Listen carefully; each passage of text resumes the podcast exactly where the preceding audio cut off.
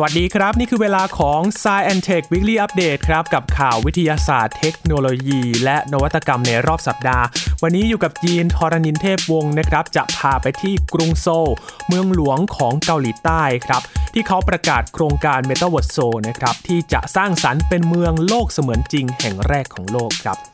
และการเปลี่ยนตัวครั้งสำคัญของผู้บริหาร Twitter นะครับหลังจากที่แจ็คดอร์เซ่นั้นประกาศลาออกจากตำแหน่ง ได้ส่งไม้ต่อให้กับผู้บริหารเชื้อสายอินเดียมาบริหาร Twitter ต่อนะครับ และธุรกิจหลายแห่งครับ ตอนนี้มีแผนที่จะขยายแผนการจับคาร์บอนไดออกไซด์จากอากาศนะครับเพื่อที่จะมาช่วยแก้ปัญหาการเปลี่ยนแปลงสภาพภูมิอากาศโลก และต่อเนื่องกับเรื่องนี้ครับ ชาวอเมริกัน ตอนนี้หันมาสนใจ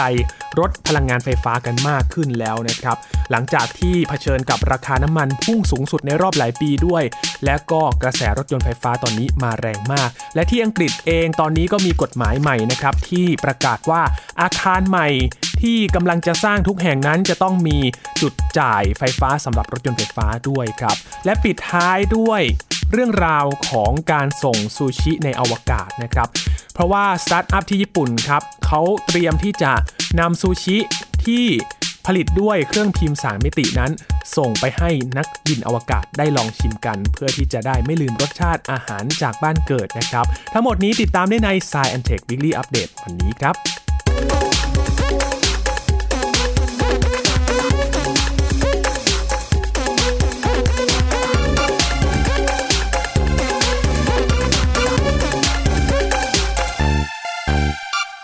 เริ่มต้นวันนี้พาไปที่กรุงโซลนะครับเมืองหลวงของเกาหลีใต้ พูดถึงเกาหลีใต้นั้นก็เป็นอีกประเทศหนึ่งนะครับที่ให้ความสำคัญกับเทคโนโลยีอย่างมาก วงการที่สำคัญของเกาหลีใต้ไม่ว่าจะเป็นสมาร์ทโฟน ก็มีแบรนด์ใหญ่ที่มีต้นกำเนิดจากเกาหลีใต้นะครับ หรือว่าจะเป็นวงการเกมก็ไม่แพ้ใครเหมือนกัน เรื่องของวัฒนธรรมเคป๊อปเองก็โอ้โหแฟนคลับทั่วโลกนะครับ ต้องยอมรับเลยว่าวัฒนธรรมเกาหลีใต้นั้นแข็งแกร่งในด้านนี้มากๆเลยนะครับ และอีกเรื่องหนึ่งครับที่เขาจะก้าวหน้า และจะเป็นเมืองแรกของโลกนะครับที่จะสร้างเมืองโลกเสมือนจริงขึ้นมา ก็คือที่นี่ครับกรุงโซลเกาหลีใต้นะครับ พูดถึง Metaverse นะครับกระแสเกิดขึ้นหลังจากที่มาร์คซักเคอร์เบิร์กได้ประกาศ เปลี่ยนชื่อบริษัทจาก Facebook เป็น Meta นะครับ และเตรียมที่จะพัฒนาเทคโนโลยี Metaverse สร้างโลกเสมือนจริง หลายอย่างเลยนะครับที่เกี่ยวข้องทำให้บริษัทอื่นๆ ก็ประกาศตามมานะครับ ว่าจะเดินหน้าพัฒนาเทคโนโลยี Metaverse เช่นเดียวกัน และที่เกาหลีใต้เองนะครับตอนนี้ครับทางกรุงโซเขาประกาศโครงการ Metaverse s o ขึ้นมาครับ ที่จะผลักดันให้กรุงโซนั้นกลายเป็นโลกเสมือนจริง เมืองแรกของโลก โดยประชาชนทั่วไปหรือว่านักท่องเที่ยวนั้น ก็จะสามารถเดินทางเข้าสู่โลกเสมือนจริงนี้ได้นะครับ ที่จะแสดงรายละเอียดต่างๆ ของกรุงโซลผ่านแว่นตา VR รวมถึงอุปกรณ์เชื่อมต่อโลกเสมือนจริงประเภทอื่น ๆ ด้วยนะครับ โครงการนี้ลงทุนมูลค่ากว่า 3,900 ล้านวอน หรือว่าประมาณ 3 ล้านเหรียญสหรัฐนะครับ ตอกย้ำความเป็นผู้นำ ด้านเทคโนโลยีดิจิทัลของประเทศเกาหลีใต้ครับ โดยการพัฒนาโครงการ Metaverse Zone นี้นะครับใช้เวลาประมาณ 5 ปีนะครับ โครงการในระยะแรกมีกำหนดเสร็จสิ้นในช่วงปี 2022 นั่นก็คือปีหน้าแล้วนะครับ แล้วก็เปิดใช้เต็มรูปแบบในปี 2026 โดยโครงการนี้ได้รับความร่วมมือจากภาครัฐและเอกชนในกรุงโซลครับ เพื่อส่งเสริม การใช้งานเทคโนโลยีดิจิทัล เสมือนจริง แบบ Metaverse ซึ่งจะส่งผลให้เกิดการเข้าถึงบริการของภาครัฐ และก็การต่อยอดทางธุรกิจที่เกี่ยวข้องกับกรุงโซอีกมากมายตามมานะครับ อย่างเช่นการท่องเที่ยว การโฆษณาประชาสัมพันธ์ ภาพยนตร์ อุตสาหกรรมบันเทิงที่แข็งแกร่งของประเทศเกาหลีใต้ เทคโนโลยีเสมือนจริงหรือว่า Metaverse นี้นะครับ กลายเป็นประเด็นร้อนแรงอย่างที่ยีนได้บอกไปว่า หลังจากที่ผู้บริหารของ Facebook เปลี่ยนชื่อบริษัทเป็น Meta แล้ว แล้วก็เดินหน้า พัฒนาโครงการต่างๆ ที่เกี่ยวข้องกับโลกเสมือนจริงตามมาอีกเรื่อยๆ และ Microsoft เองบริษัทยักษ์ใหญ่ด้านเทคโนโลยีอีกที่หนึ่ง ก็เตรียมที่จะร่วมมือกับ Meta ในการพัฒนาเทคโนโลยีนี้ขึ้นมานะครับ และมีบริษัทเกมชั้นนำอีกหลายแห่งเลยที่จะเชื่อมต่อโลกเสมือนจริงด้วยนะครับ และถ้าพูดถึงเกาหลีใต้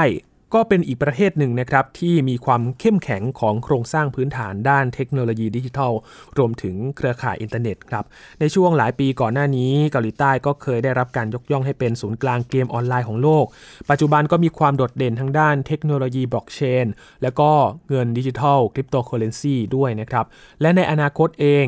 ก็กำลังจะเดินหน้าสู่เทคโนโลยีโลกเสมือนจริง เพื่อที่จะขับเคลื่อนประเทศ ไปข้างหน้าอย่างก้าวกระโดดอีกขั้นหนึ่งนะครับ น่าจับตามองอย่างมากเลยครับว่า เมือง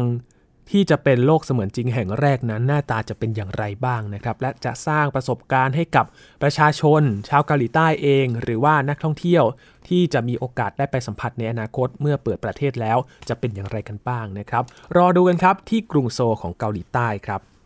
ต่อกันที่การเปลี่ยนแปลงครั้งใหญ่ของ Twitter นะครับ หลังจากที่ แจ็คโดเซ่ครับได้ประกาศลาออกจากตำแหน่ง ซึ่งแจ็คโดเซ่นั้นก็เป็นผู้ร่วมก่อตั้ง แล้วก็เป็นประธานเจ้าหน้าที่บริหารหรือว่า CEO ของ Twitter มานะครับเขาได้ประกาศลาออกเมื่อวันที่ 29 พฤศจิกายนที่ผ่านมา แล้วก็มีผลทันที โดยทางแจ็คโดเซ่เนี่ยยังคงเป็นบอร์ดบริหารอยู่นะครับจนกว่าวาระจะสิ้นสุดลงในการประชุมผู้ถือหุ้นปีหน้าสำหรับผู้บริหารคนใหม่ที่จะเป็น CEO เข้ามา รับไม้ต่อครับ คือคุณปารักอักรวันนะครับ เป็นวิศวกรเชื้อสายอินเดียครับวัย 37 ปี เป็นสิทธิ์เก่า IIT Bombay นะครับ หรือว่า Indian Institute of Technology Bombay เขาร่วมงานกับ Twitter มาเมื่อ 10 ปีที่แล้วครับ เป็นผู้พัฒนา Machine Learning แล้วก็ AI ก่อนที่จะขึ้นสู่ตำแหน่ง Chief Technology Officer หรือว่า CTO ของ Twitter เมื่อปี 2017 นะครับ คุณอากราวลเนี่ย ถือเป็นนักเทคโนโลยีเชื้อสายอินเดีย ที่เป็นสิทธิ์เก่าของ IIT บอมเบย์คนล่าสุดครับ ที่นั่งตำแหน่งผู้บริหารสูงสุดในบริษัทเทคโนโลยีสัญชาติอเมริกันนะครับซึ่งก่อนหน้านี้ก็มีสันดาพิชัยนะครับที่ดูแล Google หรือว่าจะเป็นคุณสัตยานาเดล่าที่ดูแล Microsoft อยู่ในขณะนี้นะครับ แล้วก็มีคุณอาวินคริชนาที่ดูแล IBM นะครับ ก็ถือว่า คนอินเดีย คนเชื้อสายอินเดียก็มีความสามารถที่สุดยอดเลยนะครับ ที่เข้ามาบริหารแล้วก็มีความเชี่ยวชาญด้านเทคโนโลยี อินเดียเองนี่ก็ถือว่าเป็นประเทศหนึ่งนะครับที่พัฒนาด้านเทคโนโลยีถ้าไปดูว่ามีอะไรบ้าง อย่างที่ชัดเจนนะครับ นั่นก็คือ IIT Indian Institute of Technology อยู่ที่บอมเบย์หรือว่ามุมไบนั่นเอง และยังมีซิลิคอนวัลเลย์ของอินเดียด้วยนะครับที่ พัฒนาบุคลากร ทักษะต่างๆ ด้านเทคโนโลยีอย่างเข้มแข็งมากพอสมควรเลยครับ เพราะฉะนั้นไม่แปลกใจครับว่าจะมีคนเชื้อสายอินเดีย ที่จะมานั่งตำแหน่งเป็นผู้บริหารในบริษัทเทคโนโลยีใหญ่ๆหลายคนเลยนะครับ ต่อกันที่เรื่องของการเปลี่ยนแปลงสภาพภูมิอากาศโลกกันบ้างครับ มีแนวทางหนึ่งที่หลาย ๆ ประเทศพยายามจะคิดค้นกันนะครับ นั่นก็คือการที่จะดักจับ คาร์บอนไดออกไซด์ในชั้นบรรยากาศเนี่ยเอาออกมา เพราะว่าตอนนี้มีการปล่อยกันมากเลยทีเดียวนะครับ และกว่ามันจะหายไป ต่อเมื่อเราหยุดการปล่อยก๊าซคาร์บอนไดออกไซด์ออกไป แต่ก็ยังคงมีเหลืออยู่ในชั้นบรรยากาศทำให้สภาพอากาศแปรปรวนได้อยู่นะครับ แนวทางหนึ่งที่พยายามที่จะทำกันก็คือ ดักจับคาร์บอนไดออกไซด์นี่แหละครับออกจากชั้นบรรยากาศ เพื่อที่จะช่วยให้สภาพ การเปลี่ยนแปลงของโลกในเรื่องของสภาพอากาศนั้นบรรเทาลงได้นะครับ ก็มีหลายธุรกิจครับหลายประเทศเลยที่เขาพยายามจะจับเอาคาร์บอนไดออกไซด์ออกจากชั้นบรรยากาศนะครับ พาไปดูตัวอย่างหนึ่งที่ไอซ์แลนด์ครับ มีพัดลม เป็นใบพัดลมโลหะขนาดใหญ่นะครับ หลายใบเลยที่หมุนรอบตัวเพื่อที่จะดึงก๊าซคาร์บอนออกจากชั้นบรรยากาศ โดยที่ ใบโลหะ และก็เครื่องจักรอื่น ๆ ที่นี่นั้นถูกสร้างขึ้นเพื่อนำคาร์บอนไดออกไซด์ในอากาศไปกักเก็บไว้ที่ใต้ดินครับ เทคโนโลยีนี้เรียกว่า direct air capture นะครับ เป็นการดักจับจากอากาศโดยตรงเลย ซึ่งเมื่อไม่กี่ปีที่แล้วก็ยังคงเป็นเรื่องที่ดูเหมือนว่าจะเป็นไปไม่ได้นะครับ ว่าจะเอาคาร์บอนไดออกไซด์ออกมาจากชั้นบรรยากาศได้อย่างไร แต่ตอนนี้เชื่อกันแล้วครับว่าเครื่องมือสำคัญในการต่อสู้กับการเปลี่ยนแปลงสภาพภูมิอากาศโลก นั่นก็คือตัวนี้แหละครับ ออกกาเป็นศูนย์ดักจับก๊าซคาร์บอนไดออกไซด์ในประเทศไอซ์แลนด์ครับมีขนาดใหญ่ที่สุดในโลก สามารถสกัดคาร์บอนไดออกไซด์จากอากาศได้ประมาณปีละ 4,000 ตัน แต่เมื่อเทียบกับสิ่งที่โลกต้องการแล้วผู้เชี่ยวชาญกล่าวว่าจำนวนดังกล่าวนั้น ถือว่ายังน้อยไปอยู่นะครับ นักวิทยาศาสตร์บางคนบอกว่าจำเป็นต้องกำจัดก๊าซคาร์บอนไดออกไซด์ให้ได้ปีละ 10,000 ล้านตัน ภายในปี 2050 และข้อมูลจากสำนักงานพลังงานระหว่างประเทศของสหประชาชาติระบุว่า โรงงานดักจับอากาศโดยตรงทั่วโลกขณะนี้ สามารถดึงก๊าซคาร์บอนไดออกไซด์ออกจากอากาศได้ประมาณปีละ 8,160 ตันเท่านั้นนะครับ ต่างกันมากเลยนะครับคุณผู้ฟัง เพราะว่านักวิทยาศาสตร์บอกว่า 10,000 ล้านตัน แต่ตอนนี้ดึงมาได้เพียง 8,100 ตันเท่านั้นนะครับ คุณจูลิโอ ฟรายแมนครับ เป็นนักวิจัยที่ศูนย์นโยบาย Center on Global Energy Policy ที่มหาวิทยาลัยโคลัมเบีย University ในนครนิวยอร์กก็บอกว่า ภายในระยะเวลา 30 ปีข้างหน้านี้ โลกของเราจำเป็นต้องมีความเชี่ยวชาญที่มากกว่าอุตสาหกรรมน้ำมันและแก๊สเป็น 2 เท่าตัวนะครับ และจะต้องทำงานในทิศทางที่ตรงกันข้ามกับอุตสาหกรรมเหล่านั้น ก็คือจะต้องนำบางสิ่งฝังลงใต้โลกแทนที่จะขุดขึ้นมา หน่วยงานด้านวิทยาศาสตร์หลาย ๆ หน่วยงานครับเขาก็บอกว่าแม้ว่าการผลิตก๊าซคาร์บอนจะหยุดลง แต่ก็ยังไม่พอต่อการหลีกเลี่ยงปัญหาด้านสภาพภูมิอากาศ ผู้เชี่ยวชาญเหล่านี้บอกว่าก๊าซคาร์บอนไดออกไซด์จำนวนมากจะต้องถูกกำจัดออกจากอากาศ และนำไปกักเก็บไว้ใต้ดินนะครับคุณไฟแมนยังบอกอีกครับว่า โลกของเรานั้นล้มเหลวในเรื่องของสภาพภูมิอากาศไปแล้ว ถึงขนาดที่ว่าการดักจับก๊าซคาร์บอนออกจากอากาศโดยตรงนั้น ก็เป็นหนึ่งในหลาย ๆ วิธีที่จะต้องทำในปัจจุบันมีเพียงไม่กี่แห่งเท่านั้นครับ ที่ทำโรงงานดักจับก๊าซคาร์บอนโดยตรงขนาดใหญ่ ซึ่งหนึ่งในนั้นก็คือ c r y w o r k s นะครับ เจ้าของโรงงานออร์กาในไอซ์แลนด์ ส่วนอีกบริษัทหนึ่งก็คือ Carbon Engineering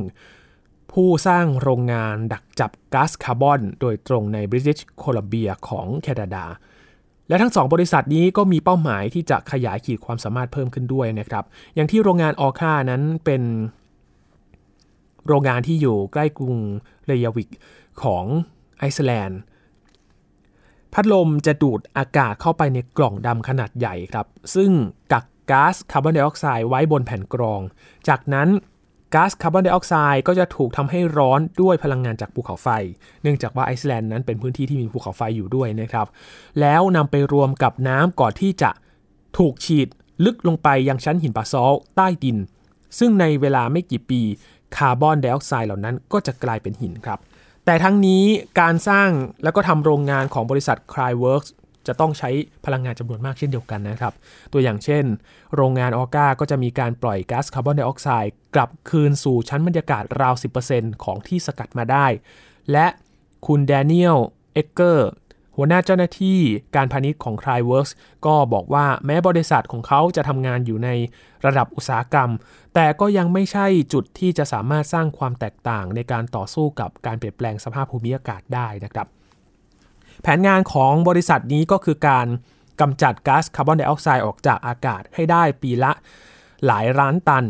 ภายในปี 2030 ซึ่งก็หมายถึงการต้องเพิ่มขีดความสามารถขึ้น 10 เท่าตัวในทุกๆ 3 ปี ส่วนบริษัท Carbon Engineering ก็มีโรงงานหลายๆ แห่งนะครับที่ใช้พลังงานหมุนเวียนหรือว่าก๊าซธรรมชาติ และข้อดีของการใช้ก๊าซธรรมชาติ คือคาร์บอนไดออกไซด์ที่สร้างขึ้นก็จะถูกดักจับ กลับคืนมา นอกจากนี้แล้วเทคโนโลยีอีกวิธีหนึ่งคือการฉีดอัดก๊าซคาร์บอนไดออกไซด์ลงไปในแหล่งน้ำมันและก๊าซธรรมชาติที่ไม่ใช้งานแล้ว โดย Carbon Engineering ได้ใช้วิธีนี้ร่วมกับบริษัทน้ำมัน Occidental Petroleum นะครับ และก็ทั้งสองบริษัทวางแผนที่จะสร้างศูนย์ดักจับก๊าซคาร์บอนจากอากาศโดยตรง ที่อาจมีขนาดใหญ่ที่สุดในโลกบริเวณเพอร์เมียนแบซินทางตะวันตกเฉียงใต้ของสหรัฐครับ คุณโคลินแมคโคมิกเป็นเจ้าหน้าที่ของ Carbon Direct นะครับ บริษัทในนครนิวยอร์กที่ลงทุนในโครงการกำจัดคาร์บอน และให้คำแนะนำธุรกิจต่างๆ เกี่ยวกับการซื้อบริการเหล่านี้กล่าวว่า ตอนนี้ค่าใช้จ่ายในการกำจัดก๊าซคาร์บอนไดออกไซด์ออกจากอากาศด้วยเทคโนโลยีดักจับโดยตรงนี้อยู่ที่ประมาณตันละ 500 ถึง 600 ดอลลาร์ ซึ่งผู้เชี่ยวชาญคาดว่าภายใน 10 ปีข้างหน้านี้ ค่าใช้จ่ายเรื่องนี้อาจจะลดลงเหลือประมาณตันละ 200 ดอลลาร์ หรือต่ำกว่านั้นนะครับ ขณะที่มีบริษัทใหญ่ ๆ หลายแห่งเหมือนกันที่ตั้งเป้าหมายดำเนินธุรกิจ ให้มีการปล่อยก๊าซคาร์บอนสุทธิเป็นศูนย์ด้วยเหตุนี้บางบริษัทจึงเลือกซื้อบริการช่วยกำจัดคาร์บอน อย่างเช่น การดักจับจากอากาศโดยตรง จากธุรกิจอื่นที่ให้บริการด้านนี้โดยเฉพาะเพื่อให้บรรลุเป้าหมายที่ตั้งไว้ได้นะครับ ส่วนบุคคลทั่วไปก็สามารถซื้อบริการนี้ได้เช่นเดียวกันนะครับ โดย Cryworks ก็ได้ เสนอราคาเริ่มต้นอยู่ที่เดือนละ 8 ดอลลาร์สำหรับผู้ที่ต้องการกำจัดก๊าซคาร์บอนที่ตนเองนั้นผลิตขึ้นมานะครับ ก็จะเป็นอีกธุรกิจหนึ่งนะครับ ที่เอามาตอบโจทย์กับการเปลี่ยนแปลงสภาพภูมิอากาศโลก และความพยายามที่จะลดก๊าซคาร์บอนไดออกไซด์ในชั้นบรรยากาศนะครับ นอกจากจะหยุดการปล่อยแล้ว การจัดการกับคาร์บอนไดออกไซด์ในชั้นบรรยากาศนั้นก็เป็นอีกหนึ่งสิ่งสำคัญนะครับ เพื่อที่จะแก้ปัญหา บรรเทาเรื่องของการเปลี่ยนแปลงสภาพภูมิอากาศโลกนั่นเองนะครับ ยังอยู่กันที่เรื่องนี้กันอยู่นะครับ แต่ว่าไปกันที่เทรนด์เรื่องรถยนต์ไฟฟ้านะครับ ปรากฏว่าตอนนี้สถานการณ์ราคาน้ำมันนั้นแพงมากเลยนะครับ แล้วก็ราคาก็เพิ่มสูงขึ้นอย่างต่อเนื่อง ทางสหรัฐอเมริกาเอง ชาวอเมริกันก็ มีความไม่พอใจอย่างมากเลยนะครับกับการที่ราคาน้ำมันพุ่งสูงในรอบหลายปี แล้วก็เป็นเรื่องหนักอกหนักใจสำหรับทางรัฐบาลครับที่นำโดยโจไบเดนประธานาธิบดีสหรัฐนะครับ แต่ตอนนี้พอดูแนวทางแล้วก็น่าจะสอดคล้องกับนโยบายของโจไบเดนครับ เพราะว่ามีแผนที่จะปรับเปลี่ยนอุตสาหกรรมรถยนต์ในอเมริกันนั้นให้ใช้ พลังงานสะอาดมากขึ้น แล้วก็เกิดขึ้นได้เร็วกว่าเดิมด้วยนะครับหลังจากที่ประชาชนนั้นเดือดร้อนเรื่องของราคาน้ำมันแพง ผู้เชี่ยวชาญเชื่อว่ายอดขายรถยนต์ไฟฟ้าจะมีการเปลี่ยนแปลงผกผันกับราคาน้ำมันครับแม้จะเป็นเรื่องยากที่จะคำนวณความสัมพันธ์ดังกล่าวออกมานะครับ ออกมาเป็นตัวเลข แต่ก็เป็นเรื่องที่น่าสนใจครับ เพราะว่าตั้งแต่เดือนมกราคมต้นปี 2021 จนถึงเดือนกันยายนของปีนี้นะครับ เขาคาดว่ายอดขายรถยนต์ไฟฟ้าในสหรัฐอเมริกาจะอยู่ที่ระดับ 468,000 คันนะครับ เพิ่มขึ้นจากยอดขายของปีที่แล้ว ทั้งปีราว 45%ตามข้อมูลของ Atlas Public Policy ซึ่งติดตามเก็บข้อมูลในตลาดรถยนต์ไฟฟ้ามาเฉพาะในเดือนกันยายนที่ผ่านมานี้นะครับ ระดับราคาน้ำมันสูงขึ้นอย่างมากเลย ผู้บริโภคอเมริกันที่ซื้อรถยนต์ไฟฟ้าอยู่ที่ 57,000 คัน เพิ่มขึ้นจากเดือนเดียวกันของปีที่แล้ว 63%แล้วก็เพิ่มขึ้นจาก 2 ปีก่อน 90%ด้วยกัน คุณลุกโทนาเชลเป็นผู้อำนวยการของ Natural Resource Defense Council กล่าวว่าราคาน้ำมันที่เพิ่มขึ้นในสหรัฐอเมริกานั้นเป็นผลมาจากความผันผวนของราคาน้ำมันดิบในตลาดโลกนะครับ ซึ่งอยู่เหนือการควบคุมของภาครัฐ ต่างจากราคาค่าไฟฟ้าซึ่งค่อนข้างจะคงที่ เพราะว่ารัฐบาลควบคุมไว้ไม่ให้สูงจนเกินไป ดังนั้น ผู้ที่ขับขี่รถยนต์ไฟฟ้าจึงสามารถคาดหวังได้ว่า จะมีต้นทุนค่าพลังงานไฟฟ้าที่คาดเดาได้ และต่ำกว่าเจ้าของรถยนต์ที่ใช้น้ำมันนะครับนักวิเคราะห์เขาก็ประเมินกันครับว่า ยอดขายรถยนต์ไฟฟ้าในสหรัฐปีนี้จะมีสัดส่วนราว 4%ของตลาดรถยนต์ทั้งหมดในสหรัฐอเมริกา เพิ่มขึ้นจากระดับไม่ถึง 1%เมื่อ 5 ปีก่อนนะครับ ขณะที่ LMC Automotive ที่เขาเก็บข้อมูลยอดขายรถยนต์ในสหรัฐเขาก็คาดการว่า ภายในปี 2030 นี้ครับ ยอดขายรถยนต์ไฟฟ้า และรถยนต์พลังงานไฮบริดในสหรัฐอเมริกาจะเพิ่มขึ้นเป็น 34.2%ของรถยนต์ใหม่ทั้งหมด ผู้เชี่ยวชาญชี้ว่าปัจจัยสำคัญที่ส่งผลให้มีการเติบโตของตลาดรถยนต์ไฟฟ้าในสหรัฐอย่างก้าวกระโดด มีหลายประการด้วยกันนะครับ นอกจากราคาน้ำมันที่เพิ่มขึ้นแล้ว ประธานาธิบดีโจไบเดนเองก็มีนโยบายสนับสนุน รถยนต์พลังงานไฟฟ้า หรือว่ายานยนต์อื่น ๆ ที่ใช้พลังงานสะอาด โดยตั้งเป้าลดการปล่อยก๊าซคาร์บอนลงครึ่งหนึ่งจากระดับเมื่อปี 2005 ให้ได้ภายในปี 2030 นี้ครับ นอกจากนี้กระทรวงพลังงานสหรัฐยังมีแผน ที่จะสร้างเครือข่ายสถานีจ่ายไฟฟ้าทั่วประเทศ ภายใต้กฎหมายพัฒนาโครงสร้าง สาธารณูปโภคของสหรัฐมูลค่ากว่า 1 ล้านล้านดอลลาร์สหรัฐ ที่โจไบเดนเพิ่งจะลงนามไปเมื่อเร็วๆนี้นะครับ ขณะเดียวกันเองเทเทคโนโลยีการผลิตแบตเตอรี่สำหรับรถยนต์ไฟฟ้าก็มีความก้าวหน้าไปอย่างรวดเร็วนะครับทำให้เชื่อว่าในอนาคต รถยนต์ไฟฟ้าจะสามารถวิ่งได้ไกลขึ้นครับ จากการชาร์จไฟแต่ละครั้ง รวมถึงจะสามารถชาร์จไฟได้ง่ายขึ้น สะดวกขึ้น แล้วก็รวดเร็วขึ้นด้วยนะครับ เรื่องนี้เป็นเรื่องสำคัญครับ เพราะว่าการตัดสินใจของผู้ที่จะซื้อรถยนต์ไฟฟ้านั้น มีอยู่ 2 เรื่องหลักๆนะครับ นั่นก็คือว่า การชาร์จรถยนต์หนึ่งครั้งเนี่ยจะวิ่งได้ไกลแค่ไหนครับ หรือการชาร์จรถ ยนต์ในแต่ละครั้งนั้น จะใช้เวลาชาร์จ มากแค่ไหนนะครับ เพราะว่าชาร์จนานเกินไปก็อาจจะไม่ทันใจนะครับ ผู้บริโภคก็อยากจะได้รถยนต์ที่ชาร์จเร็ว และชาร์จได้หนึ่งครั้งก็ใช้วิ่งได้ไกลด้วยนะครับ ก็เป็นเทรนที่เกิดขึ้นในขณะนี้รวมถึงกระแสตอบรับที่เกิดขึ้นในสหรัฐอเมริกานะครับ ข้ามฟากมากันที่ในยุโรปกันบ้าง ที่อังกฤษเองก็ตอบรับกับการที่จะ สนับสนุนเรื่องของรถยนต์ไฟฟ้านะครับ ทางสำนักงานนายกรัฐมนตรีของอังกฤษได้ถแถลงว่า ตั้งแต่ปีหน้าเป็นต้นไปครับ อาคารที่สร้างใหม่ทุกแห่งในอังกฤษ จะต้องติดตั้งจุดจ่ายไฟฟ้าสำหรับรถยนต์ไฟฟ้าด้วย ภายใต้กฎหมายใหม่ที่บริสจอนสันนายกรัฐมนตรีลงนามไปไม่นานนี้เองครับโดยกฎเกณฑ์ใหม่นี้นะครับจะทำให้มีจุดจ่ายไฟฟ้าทั่วอังกฤษเพิ่มขึ้น 145,000 แห่งต่อปี จนถึงปี 2030 นะครับ ซึ่งเป็นปีเดียวกับที่ทางรัฐบาลอังกฤษนั้นเขาตั้งเป้าไว้ว่า จะห้ามการขายรถยนต์ใหม่ที่ใช้เชื้อเพลิงฟอสซิล หรือว่าเชื้อเพลิงน้ำมันนั่นเอง กฎหมายนี้ครอบคลุมไปถึงอาคารที่พักอาศัย สำนักงานซูเปอร์มาร์เก็ตต่างๆ ด้วยนะครับ ที่จะสร้างใหม่ในปีหน้า รวมถึงอาคารที่กำลังจะปรับปรุงตกแต่งใหม่ครั้งใหญ่ การรีโนเวทครั้งใหญ่ และมีที่จอดรถเกิน 10 คันด้วย จะต้องมีจุดชาร์จ รถยนต์ไฟฟ้าด้วยนะครับ เป็นกฎหมายบังคับมาเลย เพื่อที่จะจูงใจให้กับ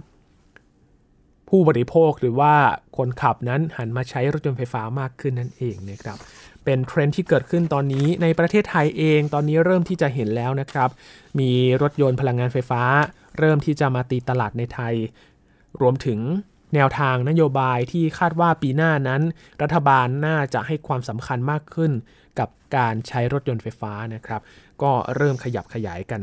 มากขึ้นแล้ว ประเทศเพื่อนบ้านอย่างลาวเขาก็เริ่มที่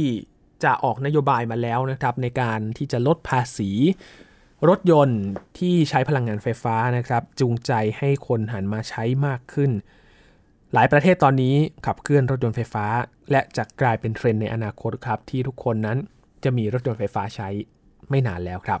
ปิดท้ายวันนี้พาคุณผู้ฟังไปกินซูชิกันครับซูชินี้ไม่ธรรมดานะครับ เพราะว่าสร้างมาด้วยเครื่องพิมพ์ 3 มิติครับ และซูชิตัวนี้เขาจะส่งไปอวกาศด้วยครับคุณผู้ฟัง พูดถึงการที่เราอยากจะกินอาหารดีๆ รสชาติอร่อยๆ ที่มาจากทั่วโลกนั้น ถ้าสมมติว่าในไทยไม่มีร้านอาหารที่เกี่ยวข้องกับเมนูชาตินั้นๆนะครับ เราอาจจะต้องลงทุนไปกินถ้าเกิดในสถานการณ์ปกตินะครับ แต่ระยะทางที่ไกลเราก็คงไม่ได้ไปบ่อยๆนะครับ ที่จะต้องเดินทางไปที่ไกลๆเพื่อที่จะไปชิมอาหารนานๆทีถึงจะได้ไปกินกัน แต่ว่า ความฝันนี้อาจจะไม่ไกลเกินเอื้อมแล้วครับ ที่เราจะได้ลิ้มรสชาติอาหารเหล่านี้ เพราะว่าบริษัทสตาร์ทอัพในญี่ปุ่นครับเขาได้นำเทคโนโลยีการพิมพ์ 3 มิติ มาใช้ในการผลิตอาหารครับ เพื่อที่จะ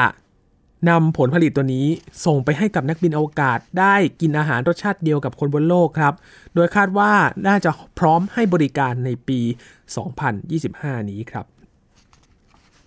โครงการ Open Meals เป็นโครงการสตาร์ทอัพครับที่ได้รับการสนับสนุนจากเดนซึเป็นบริษัทโฆษณาในญี่ปุ่นนะครับ โดยโครงการนี้เขาก่อตั้งขึ้นในปี 2016 มีเรียวสุเกะซาคากิเป็นผู้ริเริ่มโครงการนี้ขึ้นมา และเขามีเป้าหมายของโครงการก็คือการให้นักบินอวกาศนั้นได้กินซูชิที่มีรสชาติเหมือนกับปรุงโดยเชฟ จากร้านอาหารชื่อดังเลยครับ มาจากโอมากาเสะนะฮะอยากกินเหมือนกันนะครับ รสชาติอาหารจะเป็นอย่างไร การผลิตเครื่องพิมพ์อาหารแบบสามมิตินี้เขามีแนวคิดเบื้องต้นมาจากหลักการทำงานของเครื่องพิมพ์แบบ Inkjet นะครับที่ใช้สีเพียงสีสีเท่านั้นในการพิมพ์เอกสาร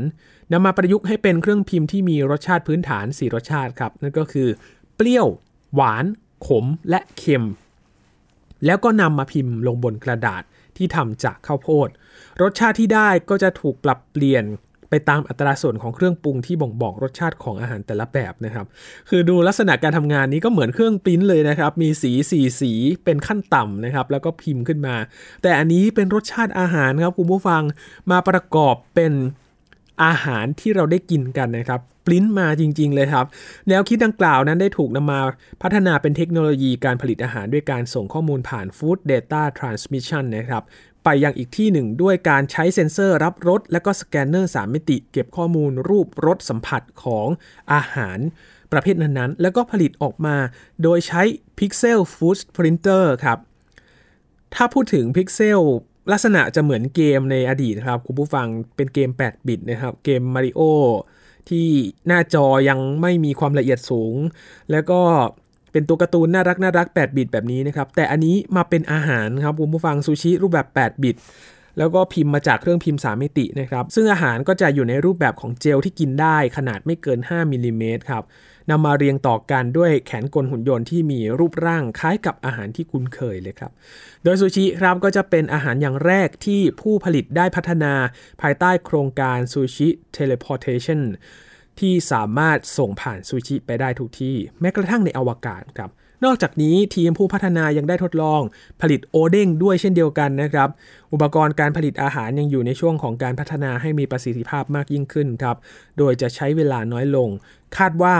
จะสามารถนำมาสาธิตการทำงานได้ในงาน Expo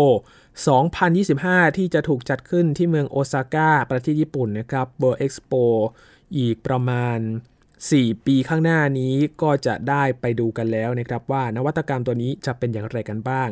ความสำเร็จในการผลิตอาหารด้วยการพิมพ์สามิติครับก็จะเป็นการทำให้เกิดรูปแบบการผลิตอาหารแบบใหม่ ๆ มากขึ้นนะครับแล้วก็จะช่วยลดต้นทุนของวัตถุดิบและการขนส่งได้มากขึ้นด้วย แต่ขณะเดียวกันครับผู้บริโภคนั้นจะได้รับประโยชน์มากขึ้นด้วยเช่นเดียวกันนะครับ นี่เป็นอีกเรื่องหนึ่งที่เราจะได้เห็นความสามารถของ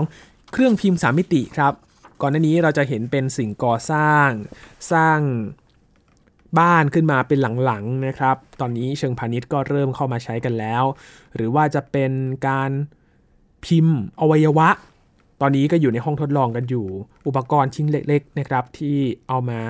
ใช้ในชีวิตประจำวันได้ ตอนนี้มาในรูปแบบของอาหารแล้วนะครับ อยากชิมเหมือนกันนะครับว่าซูชิที่พิมพ์ออกมา